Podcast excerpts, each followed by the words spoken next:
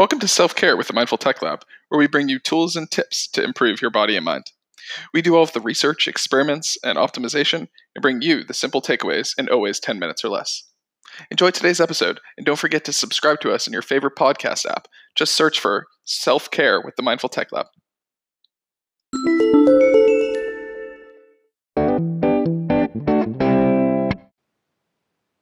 Do you ever wish you were more creative? Do you ever look at like the world's creative minds out there and think to yourself, man, I wish I was like that? Do you have a friend or family member who's always creating cool new gadgets or paintings or creating music and think, yeah, I'm just not that creative myself. I, I, I couldn't be like that.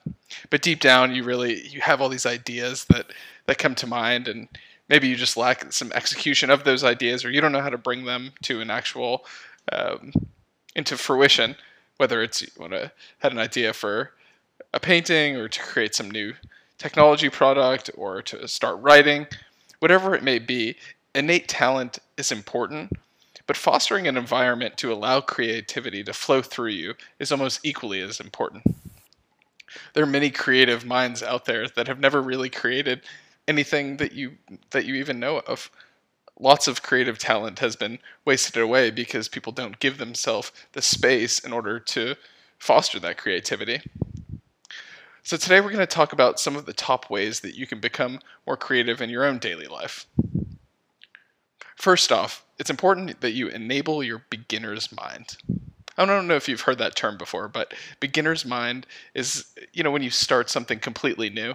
Maybe you want to learn how to play tennis and you've never learned how to play tennis before and you get out on the court and you're just so everything is so new you don't really it, it's it's coming to you like each little thing like learning how to hold the racket and everything is just so new. You're a beginner. You don't have like when you see things as say you've been playing for several years you start to create these habits. But whenever you enter something with a beginner's mind you actually can have an advantage over the experts in a certain field. You see experts set or tend to be set in their ways, and they can only see a narrow view of what's in front of them. A beginner, on the other hand, is able to see the challenge and the challenges out there with a fresh set of eyes. So, oddly enough, say you wanted to be creative in um, in art or something like that, you don't know all of the um, you know the problems or why you can't create a certain way you just go out and do it and having that beginner's mindset actually is a way to stand out from those that have already been there before Another way to enable more creativity is to give yourself free time. It's completely impossible to be creative when you're caught running from task to task. Whether it's letting your mind run free when you're in the shower, or setting aside, a certain time of the day to have a think, you need to give yourself the environment to be creative. Why do you think a lot of great ideas happen in the shower? I have them. You've probably had them. Um, it's because you have no other distractions. You don't have uh, your phone right there. You're not answering emails. You're kind of just there in the shower, so you have nothing but time to think. Which brings us to our next one writing down your ideas. So you may have that shower thought, but being able to then not forget that and put it down on a piece of paper or, or in your phone. I create a I have a note section in my phone where I add um, just kind of random thoughts and categorize them later, but just getting them down um, is important. Because most of the time we instantly forget things. So, in order to keep fostering our creativity, we should have a designated space, like our note section or a journal, where we log our ideas. Uh, as an aside, I like to put a date next to my ideas so I have some context when I revisit them, maybe even years later. Um, it's it's funny to see how uh, your mindset and things may change or ideas may evolve. Next, be eclectic. Some of the best creative ideas come from cross pollinating ideas between two or more different disciplines. When you're eclectic in your life and exploring many different areas, that's one of the quickest ways to become more creative.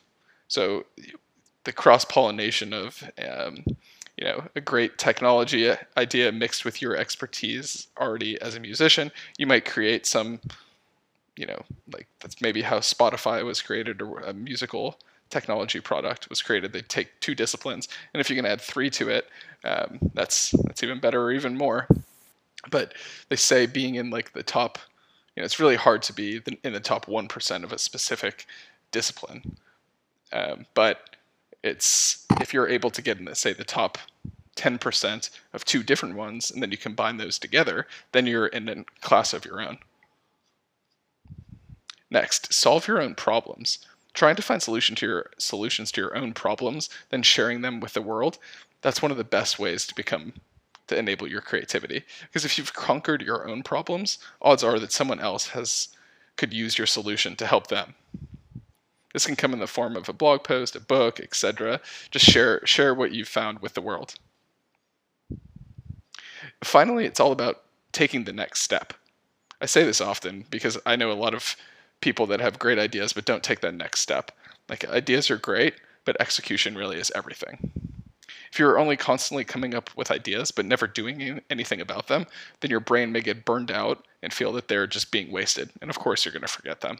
So pick your best idea and start putting it into action today.